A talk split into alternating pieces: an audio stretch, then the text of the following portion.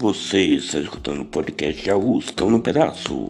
Olá, eu sou Augusto do podcast Augusto no Pedaço e hoje falarei sobre um filme.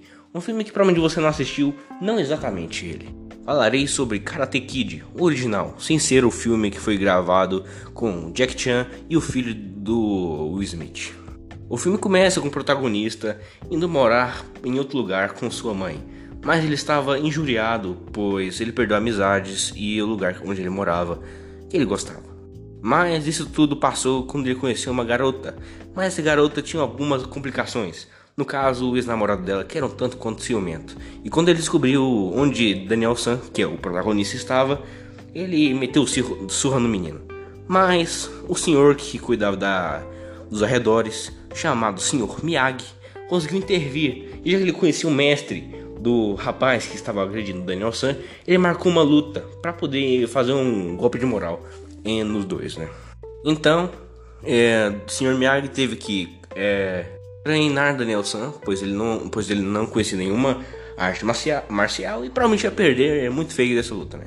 Mas ele não treinou de uma forma tão convencional, usando técnicas, é, trabalhos cotidianos para ensinar como lutar a Daniel San. Mas chegado o dia da luta, Daniel San e seu, e, seus, e seu adversário começaram a luta, mas logo a, depois do começo da luta, o seu adversário acabou usando técnicas para acabar a luta de forma suja.